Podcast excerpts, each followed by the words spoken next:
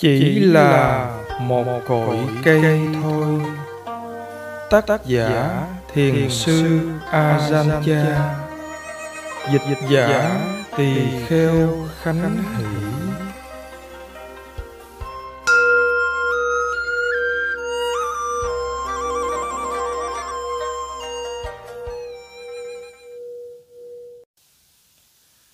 Chín mươi mốt mèo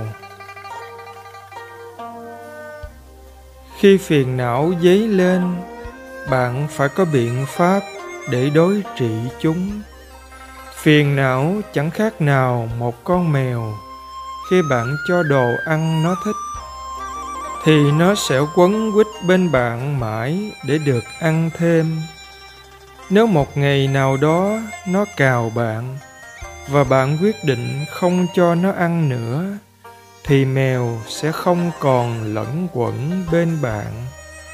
Thật ra, lúc đầu mèo còn đến với bạn và kêu meo meo nũng nịu. Nhưng nếu bạn cương quyết không cho nó ăn, không thèm đếm xỉa gì đến nó, thì nó sẽ xa lánh bạn luôn. Phiền não trong tâm bạn cũng vậy. Nếu bạn không nuôi dưỡng không cung cấp thức ăn cho phiền não, thì phiền não sẽ không đến quấy rầy bạn, và tâm bạn sẽ bình an, tĩnh lặng. Chín mươi hai, gà trong chuồng. Khi sự bình an, tĩnh lặng trong tâm phát triển thì tâm sẽ ổn định như gà được nhốt vào chuồng. Không thể chạy nhảy bươi móc bên ngoài. Khi đã bị nhốt vào chuồng, tuy gà không thể lang thang bên ngoài, nhưng gà có thể đi lại trong chuồng. Dầu có thể đi quanh quẩn trong chuồng, nhưng gà không thể gây ra một tai hại quan trọng nào vì gà đã được giữ trong chuồng. Nhiều người không muốn có một cảm giác hay ý nghĩ nào phát sinh trong khi họ đang hành thiền, nhưng cảm giác và tư tưởng vẫn phát sinh. Khi tâm bình an, tĩnh lặng, thì sự chánh niệm tỉnh thức sẽ giữ cho tâm không rung động có nghĩa là khi có cảm giác hay tư tưởng nào dấy động lên trong tâm, thì chúng chỉ quanh quẩn trong chuồng của sự tĩnh lặng và không thể quấy rầy hay gây ra tai hại nào cho người hành thiền. Phần 2 93 trẻ con. Nếu bạn không kiểm soát và chế ngự tâm, mà chỉ chiều thuận theo những tư tưởng, tình cảm của nó, thì bạn đã thực hành sai lầm rồi. Chẳng khác nào nuông chiều theo ý thích của trẻ con. Con nít ưa thích thứ gì, cha mẹ chúng cho ngay thứ đó phải chăng? Đó là phương pháp dạy trẻ tốt đẹp. Lúc trẻ con còn bé, ta có thể nuông chiều nó một thời gian. Nhưng khi nó bắt đầu biết nói, thì phải thỉnh thoảng trách phạt nó.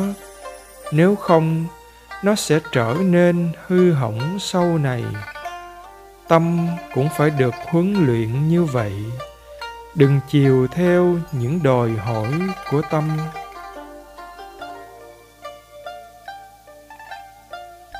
Chín mươi bốn, cây ốm yếu cong queo. Cốt tủy của việc thực hành là chăm chú quán sát theo dõi tâm, nhận biết ý định của tâm. Muốn nhận biết ý định của tâm bạn phải có trí tuệ. Đừng có tâm phân biệt, đừng bất bình phiền não khi thấy người khác không làm đúng theo ý thích của mình. Đừng khó chịu khi chứng kiến những việc, những điều mà mình không ưa thích. Bạn có cảm thấy buồn khổ khi thấy một thân cây trong rừng ốm yếu, cong queo không được to lớn thẳng thắn như những cây khác không? Thật là khờ dại khi buồn khổ như thế. Đừng phán xét những người khác, bởi vì có rất nhiều hạng người trên thế gian này. Tại sao tự mang vào mình gánh nặng muốn thay đổi, muốn sửa đổi tất cả những người khác? Nếu bạn muốn thay đổi muốn sửa đổi một cái gì đó, thì hãy thay đổi, sửa đổi sự vô minh của mình thành trí tuệ. 95 cái khay bẩn. Nhiều người cho rằng bản tánh của tâm là thanh tịnh trong sáng và bởi vì mọi người đều có phật tánh, nên không cần phải hành thiền làm gì. Điều đó chẳng khác nào lấy một cái gì sạch sẽ, như cái khay này chẳng hạn, nhỏ vài giọt nước dơ lên trên đó. Có thể nào bạn cho rằng cái khay này vốn sạch sẽ, nên chẳng cần phải chùi rửa làm gì không?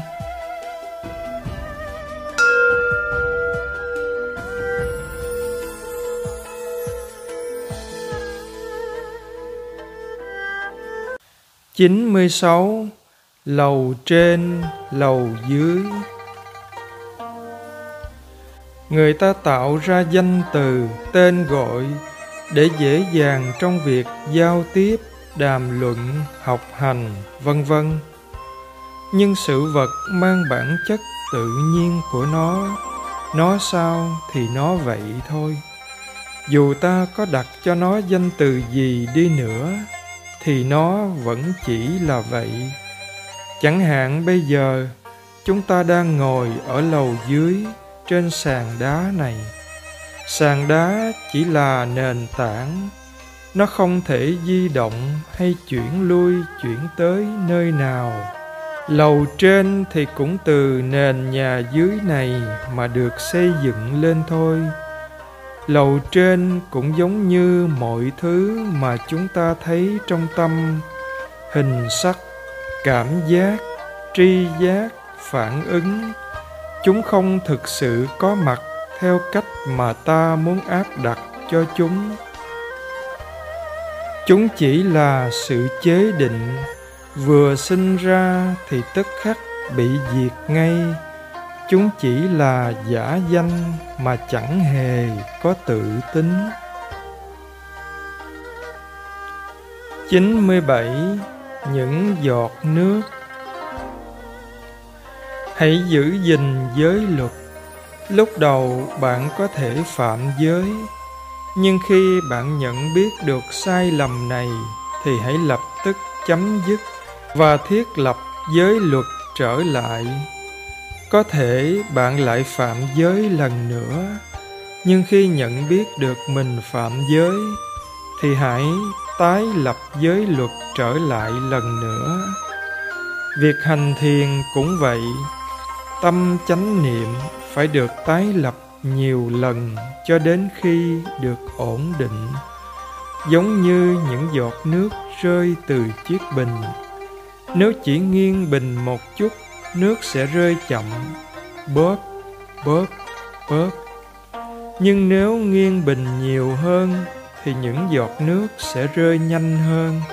Bóp bóp bóp nghiêng bình nhiều hơn nữa, nước không còn rơi thành giọt, mà biến thành một dòng liên tục. Những giọt nước đã biến đâu mất rồi. Chúng chẳng đi đâu cả mà chuyển thành một dòng nước đều đặn. Khi chánh niệm của bạn được tăng cường, thì cũng giống như vậy. 98 con vịt. Dầu bạn có muốn cơ thể này tồn tại lâu dài, thì nó cũng không thể chiều theo ý bạn được muốn như thế, chẳng khác nào muốn vịt trở thành gà. Khi biết rằng không thể nào mong gà thành vịt vịt thành gà. Vịt phải là vịt, gà phải là gà. Và khi biết rõ rằng cơ thể này phải là cơ thể, và nó phải già đau chết, thì bạn mới có đủ năng lực và sức mạnh để đối diện với những đổi thay của cơ thể mình.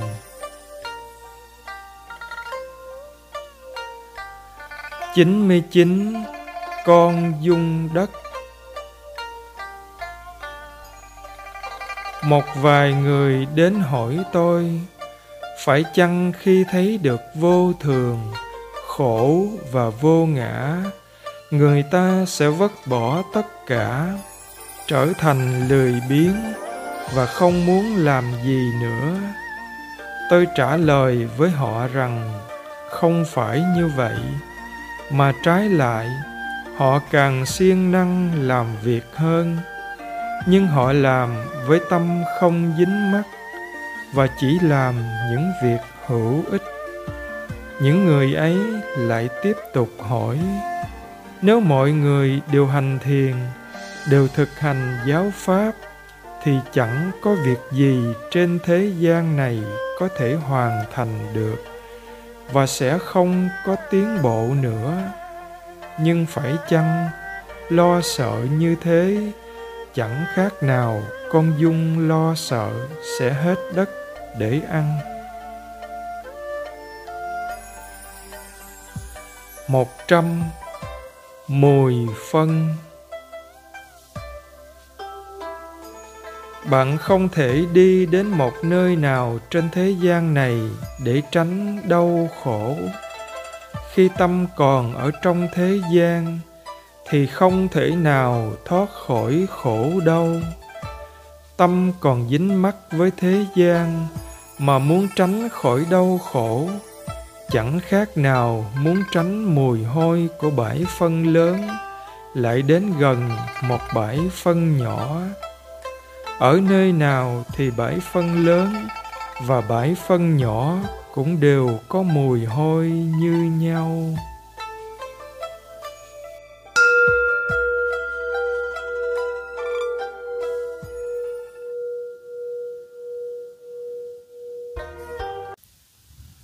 Một trăm lẻ một vật đắt giá giả sử bạn làm chủ một vật thật đắt giá, ngay lúc có vật trong tay, tâm bạn thay đổi và bạn sẽ tự nhủ, bây giờ ta phải cất ở đâu đây? Nếu để ở đây, sẽ có người lấy mất. Thế rồi bạn băn khoăn suy nghĩ, tìm nơi cất giấu. Đó là đau khổ đau khổ khởi sinh vào lúc nào? Đau khổ khởi sinh khi chúng ta biết mình đang làm chủ một vật gì đó. Đó là chỗ ở của đau khổ. Trước khi có được vật này, ta không đau khổ. Không đau khổ bởi vì không có vật để tâm ta dính mắc vào. Tự ngã cũng vậy nếu chúng ta nghĩ đến danh từ tôi, ta, thì mọi vật quanh ta đều trở thành của ta. Và sự rắc rối theo liền sau đó, nếu không có tôi, ta, thì chẳng có gì rắc rối cả. Một trăm lẻ hai, đau nhất bên trong người ta phân vân, không biết tại sao khi bắt đầu loại bỏ tham muốn, thì nhiều vấn đề rắc rối phát sinh. Chuyện đó chẳng có gì lạ cả. Vì trước đây, khi nuôi dưỡng phiền não, bạn đã đối xử nhẹ nhàng với chúng, vuốt ve, nuông chiều chúng như người bị vết thương bên trong mà chỉ đắp thuốc bên ngoài, nên không có cảm giác gì. Bây giờ mổ ra để trị tận gốc thì chắc chắn không tránh khỏi đau đớn. Một trăm lẻ ba rơi từ cây xuống.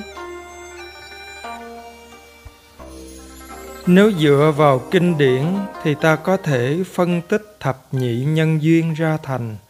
Vô minh sinh ra hành nghiệp. Hành nghiệp sinh ra thức. Thức sinh ra danh sắc. Danh sắc sinh ra lục nhập.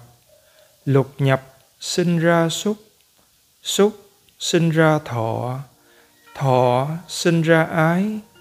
Ái sinh ra thủ thủ sinh ra hữu hữu sinh ra sinh sinh sinh ra già, đau, chết và tất cả những khổ, đau khác. Nhưng trên thực tế, khi tiếp xúc với vật gì ta không ưa thích, thì đau khổ phát sinh ngay tức khắc. Tâm xuyên qua chuỗi thập nhị nhân duyên một cách thật nhanh chóng khiến ta không thể nào theo kịp.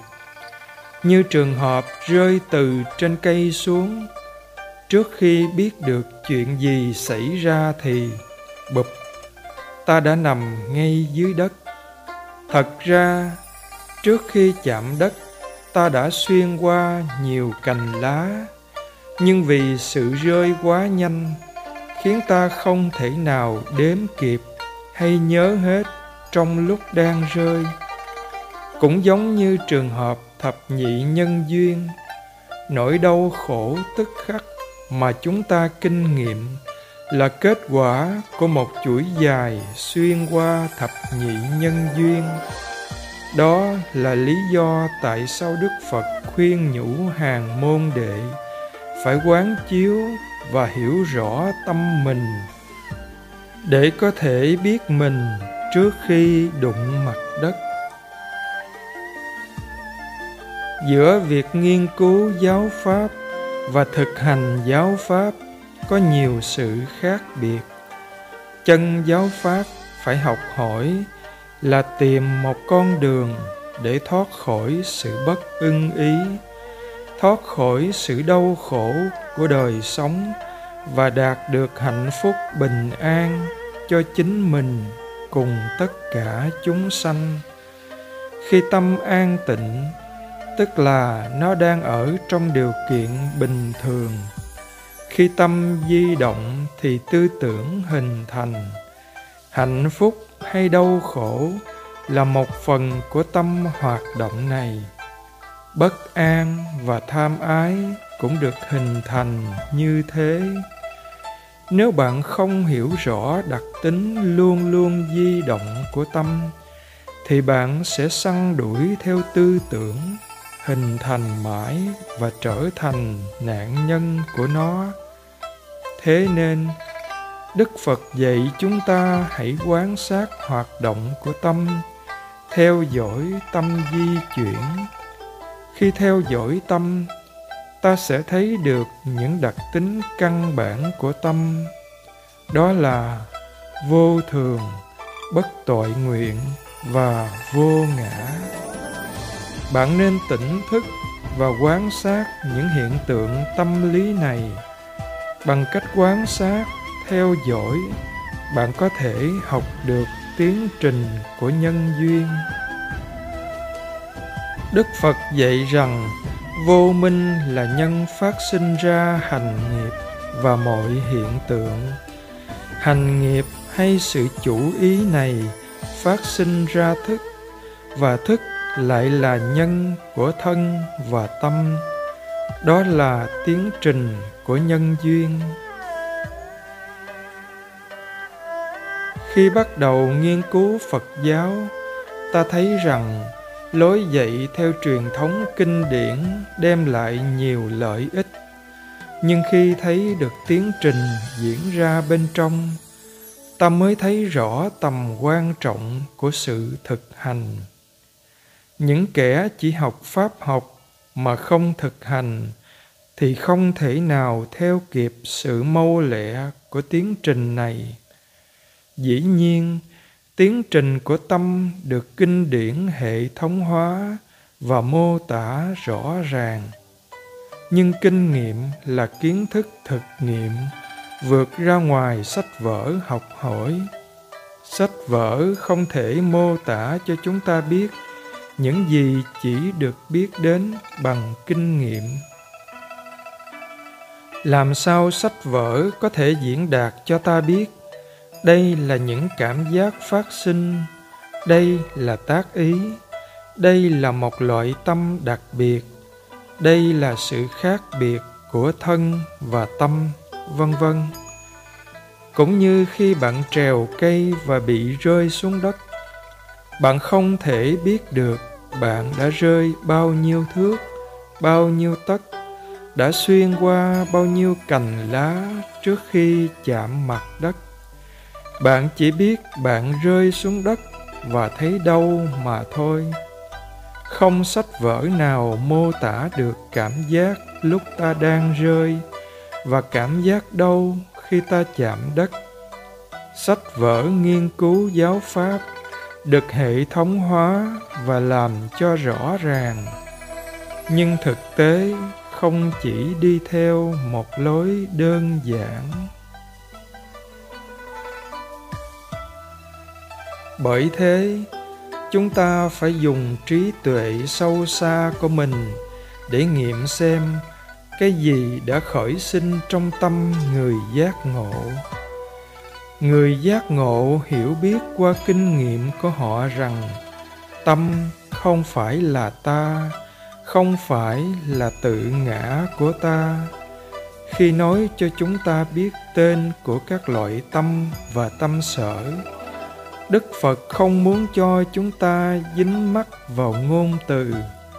Ngài chỉ muốn chúng ta thấy tất cả đều vô thường, khổ và vô ngã. Ngài dạy chúng ta hãy buông bỏ tất cả. Khi các pháp phát sinh, hãy chánh niệm, biết chúng. Tâm thực hiện được sự ghi nhận giác tỉnh này mới là tâm được huấn luyện đúng cách. Khi tâm bị khuấy động, thì nhiều loại tâm tâm sở phản ứng, vân vân, hình thành và nảy nở liên tục. Cho dù tâm tốt hay tâm xấu, ta cũng chỉ theo dõi và để chúng như thế. Đức phật chỉ dạy đơn giản vất bỏ hết nhưng ta không thể vất bỏ chúng ngay được đâu. Hãy tinh cần quán sát theo dõi, hiểu rõ tâm mình, để biết làm thế nào để vất bỏ chúng. Một trăm lẻ bốn, nông phu và người mẹ. Trong việc tu hành hễ bạn thấy nơi nào còn khuyết điểm, thì hãy gia tâm chú ý vào nơi ấy. Trong khi đi, đứng, nằm, ngồi, hãy chú tâm vào đấy.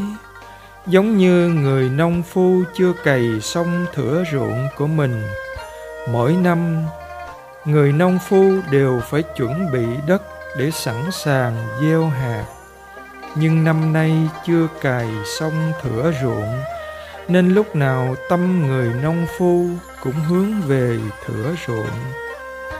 Tâm người nông phu không thể nào an vui, bởi vì anh ta biết công việc của mình chưa làm xong.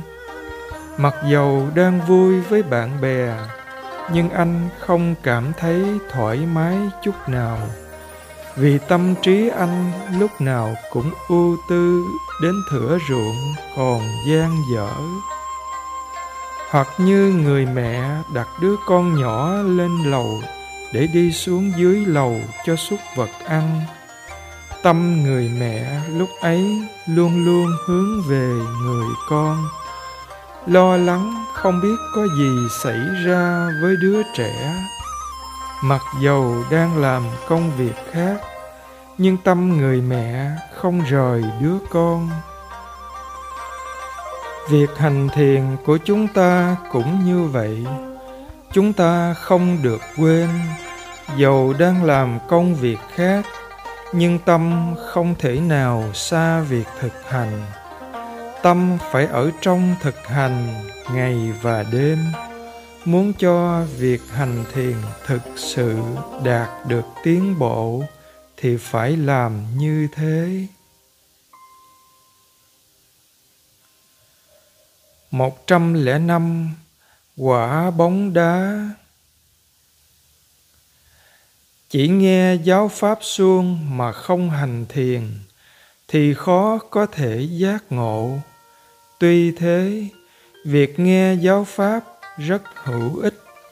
Vào thời đức phật, có nhiều vị chứng nghiệm được giáo pháp và một số đắc quả a la hán trong lúc nghe giáo pháp. Ta có thể so sánh những vị này với những quả bóng đá. Khi quả bóng đá được bơm hơi vào thì nó phồng lên. Không khí bên trong bị dồn nén, có khuynh hướng muốn thoát ra ngoài nhưng không có chỗ nào để thoát. Khi đâm một cây nhọn vào quả bóng, thì tức khắc hơi xì ra. Tâm của các vị môn đồ của đức phật khi nghe giáo pháp mà giác ngộ thì cũng như vậy. Khi họ nghe giáo pháp và giáo pháp xuyên thấu tâm họ như cây nhọn đâm vào quả bóng, thì trí tuệ phát sinh họ tức khắc thông suốt chân giáo pháp.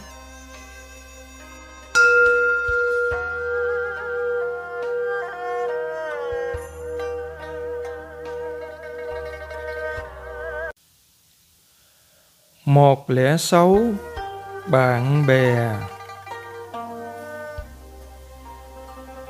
Đức phật không muốn chúng ta để cho tâm dẫn đi đâu thì đi ngài muốn chúng ta phải luôn luôn làm chủ tâm mình. Nếu tâm muốn đi hướng này, phải dẫn nó đi hướng khác.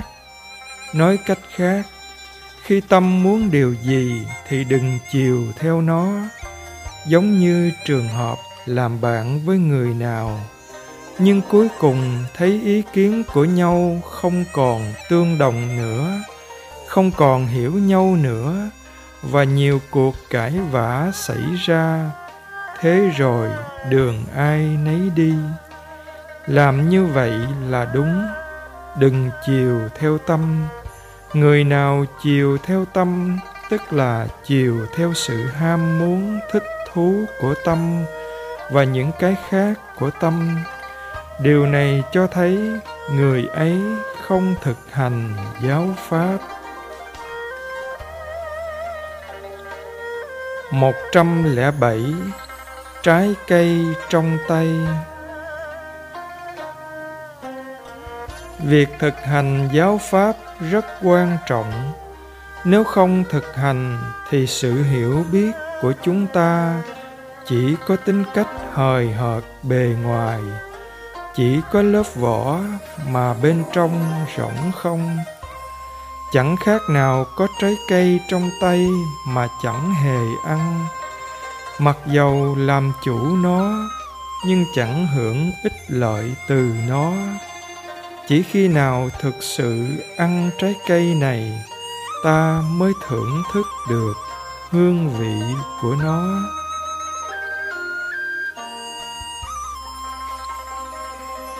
Một trăm lẻ tám cây ăn trái.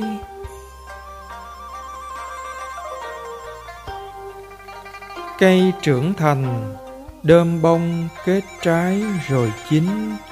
Trái thối rửa hột găm xuống đất, mọc lên cây mới. Cây mới lại lớn lên, nở hoa ra trái, và một chu kỳ mới bắt đầu. Cuối cùng, nhiều trái chín rơi rụng, rồi hột găm xuống đất, và nhiều cây mới khác mọc lên. Thế gian cũng vậy, không có gì mới lạ, chỉ là sự tuần hoàn cố hữu mà thôi. Cuộc sống của chúng ta ngày nay chẳng có gì khác. Việc ta làm hôm nay chẳng qua là những việc ta làm trước đây. Chúng ta suy nghĩ thật nhiều, có rất nhiều việc thu hút chúng ta nhưng chẳng có việc nào dẫn ta đến chỗ hoàn mãn thật sự.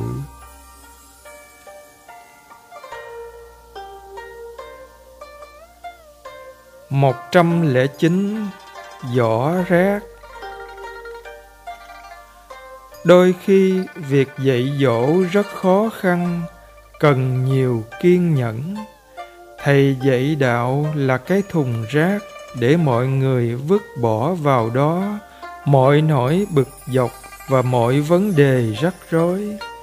Thầy dạy càng nhiều người thì thùng rác của thầy càng đầy. Nhưng đừng lo lắng, dạy dỗ người khác là phương cách tuyệt diệu để thực hành phật pháp. Phật pháp sẽ hỗ trợ cho người nào thành thật áp dụng phật pháp vào đời sống của họ người nào dạy dỗ kẻ khác, trí hiểu biết sẽ phát triển.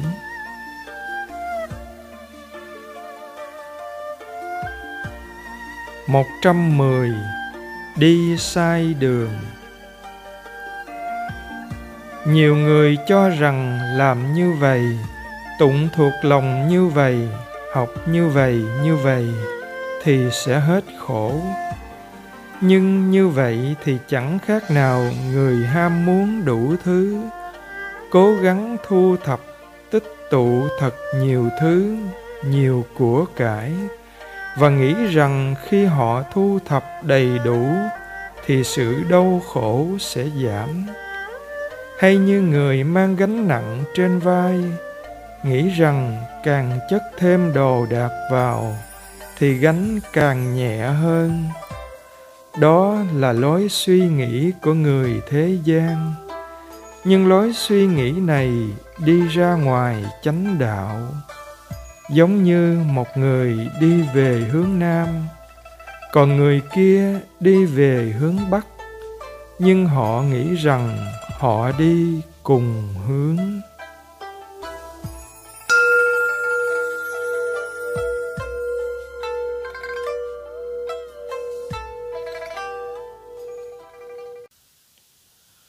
một trăm mười một. Đường ra phố.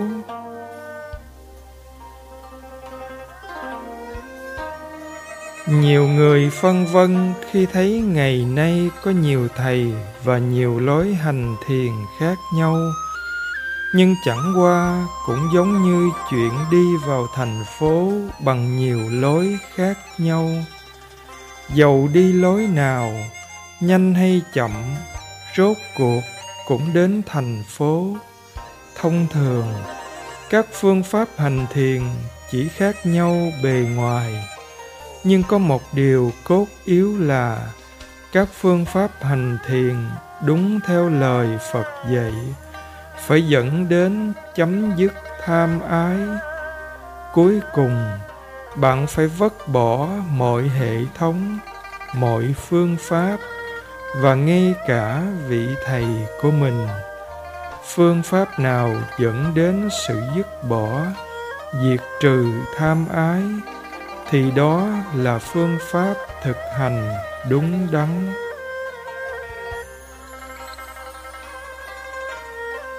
Một trăm mười hai, đối diện với chính mình bạn có thể đi đây đi đó để tham học với các thiền sư và để thử qua những phương pháp hành thiền. Một số các bạn ở đây đã từng làm như thế. Đó là điều ước muốn và là việc tự nhiên. Sau khi bạn đã đặt nhiều câu hỏi với các vị thiền sư và đã biết được phương pháp hành thiền, bạn sẽ nhận thấy rằng tất cả những việc bạn làm chẳng đưa bạn đi đến chân lý ngoài sự buồn chán. Rồi bạn sẽ thấy rằng chỉ khi bạn đứng lại để xem xét tâm mình, thì lúc ấy bạn mới thấy được, mới tìm được những gì đức phật dạy chẳng cần phải đi tìm cái gì bên ngoài. Hãy trở về đối diện với bản chất thật sự của chính mình. Chính lúc trở về đối diện với mình, bạn sẽ thấy chân lý.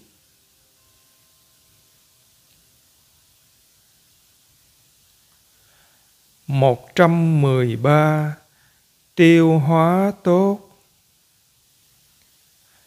đừng vội vã diệt trừ phiền não. Trước tiên, bạn phải kiên nhẫn tìm hiểu đau khổ và nguyên nhân của nó. Có thế mới loại bỏ được phiền não hoàn toàn, cũng như muốn đồ ăn được tiêu hóa dễ dàng, bạn phải nhai kỹ vậy.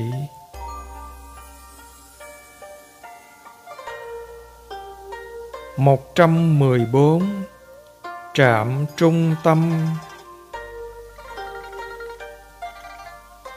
Muốn hành thiền, bạn phải có hai đặc tính chính yếu, sự thành thật và ngay thẳng. Không cần phải đọc tam tạng kinh điển, bạn mới biết thế nào là tham sân si. Tham lam sân hận si mê nằm sẵn trong tâm bạn. Chẳng cần phải đọc sách mới biết được chúng. Hãy để cho sự hiểu biết tự phát bên trong bạn là bạn đã thực hành đúng đắn. Nếu bạn muốn thấy xe lửa thì chỉ cần đến nhà ga trung tâm. Chẳng cần phải đi hết các tuyến bắc, nam, đông tây vân vân, mới có thể nhìn thấy xe lửa. Muốn thấy từng chiếc xe lửa một, bạn chỉ cần đợi ở nhà ga trung tâm. Đó là trạm cuối cùng của tất cả các chuyến. Nhiều người nói với tôi rằng họ muốn hành thiền, nhưng họ không biết phải làm sao họ không hiểu hay chưa nghiên cứu kinh điển, hoặc là họ đã quá già, nhớ trước, quên sau, nên không thể hành thiền được. Đừng lo lắng chuyện đó. Hãy nhìn ngay đây, nhìn ngay nơi nhà ga lớn trung tâm này. Tham khởi lên ở đây, sân khởi lên ở đây và si khởi lên cũng tại đây. Bạn chỉ cần ngồi đây và theo dõi, quán sát mọi chuyện khởi lên. Hãy hành thiền ngay ở đây, bởi vì ngay đây là chỗ bạn dính mắt vào. Và ngay đây là chỗ giáo pháp khởi lên.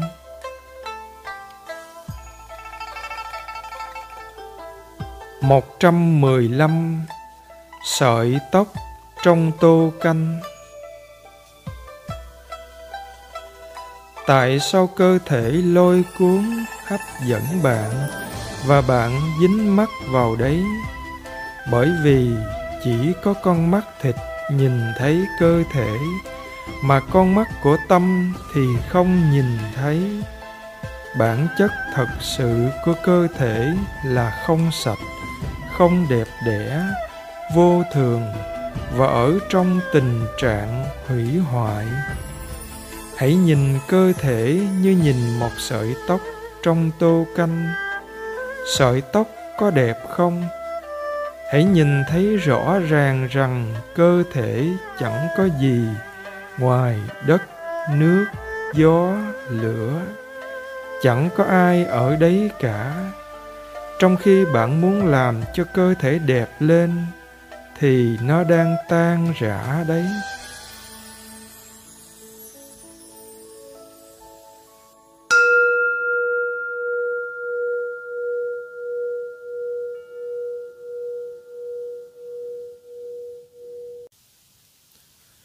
Một trăm mười sáu, sợi tóc che quả núi ý kiến, quan niệm, sự chấp giữ luyến ái, chẳng khác nào một sợi tóc có thể che khuất ngọn núi cao. Bởi vì chúng đã ngăn trở không cho ta thấy được sự vật vốn rất đơn giản, bình thường và rõ ràng. Chúng ta bị quan kiến tự ngã, dục vọng chi phối mạnh mẽ nên không thể nhìn thấy chân tướng của sự vật. Vì vậy, chỉ một sợi tóc cũng có thể khiến ta không thấy được một ngọn núi cao. Chỉ dính mắt vào một chút dục vọng thôi cũng đủ khiến cho ta không thấy rõ sự thật. Điều này thật rõ ràng như ban ngày.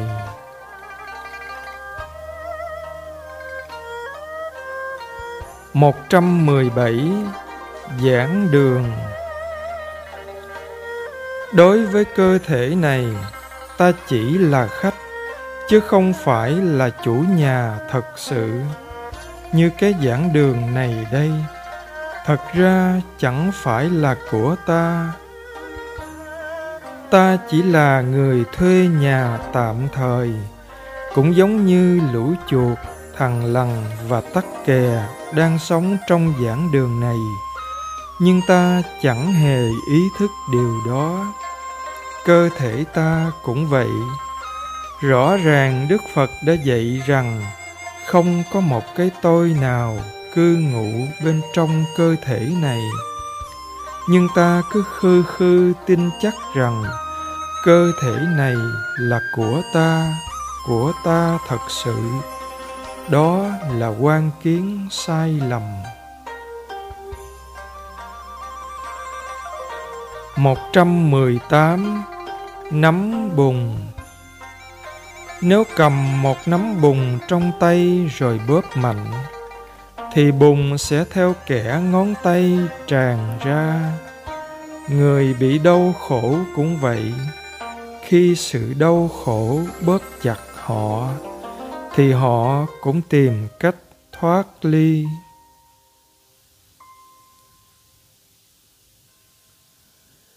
Một trăm mười chín, gà mái hay gà trống?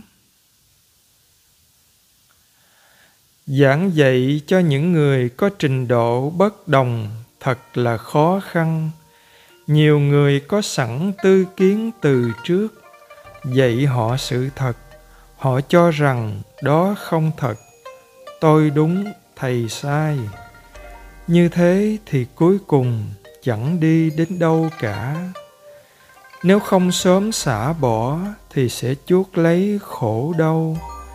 Giống như trường hợp có bốn người đàn ông cùng đi vào rừng và nghe tiếng gà. Ba người cho rằng đó là gà mái một người khác quả quyết, đó là gà trống. Anh ta nói, làm sao con gà mái có thể gáy như vậy được? Ba người kia trả lời, con gà kia chắc chắn là có miệng, phải vậy không? Có miệng thì nó phải gáy. Họ cãi nhau, ý kiến bất đồng và không vui, nhưng rốt cuộc tất cả đều sai cho dù bạn có gọi nó là gà mái hay gà trống, đó cũng chỉ là cái tên thôi. Chúng ta bảo gà mái là thế này, gà trống là thế kia. Gà trống gáy thì như vậy, gà mái tục tác thì như thế kia. Đó là chúng ta đã dính mắc và bị trói buộc vào thế gian thật ra, nếu biết rằng chẳng có gà mái hay gà trống gì cả, thì mọi chuyện sẽ chấm dứt.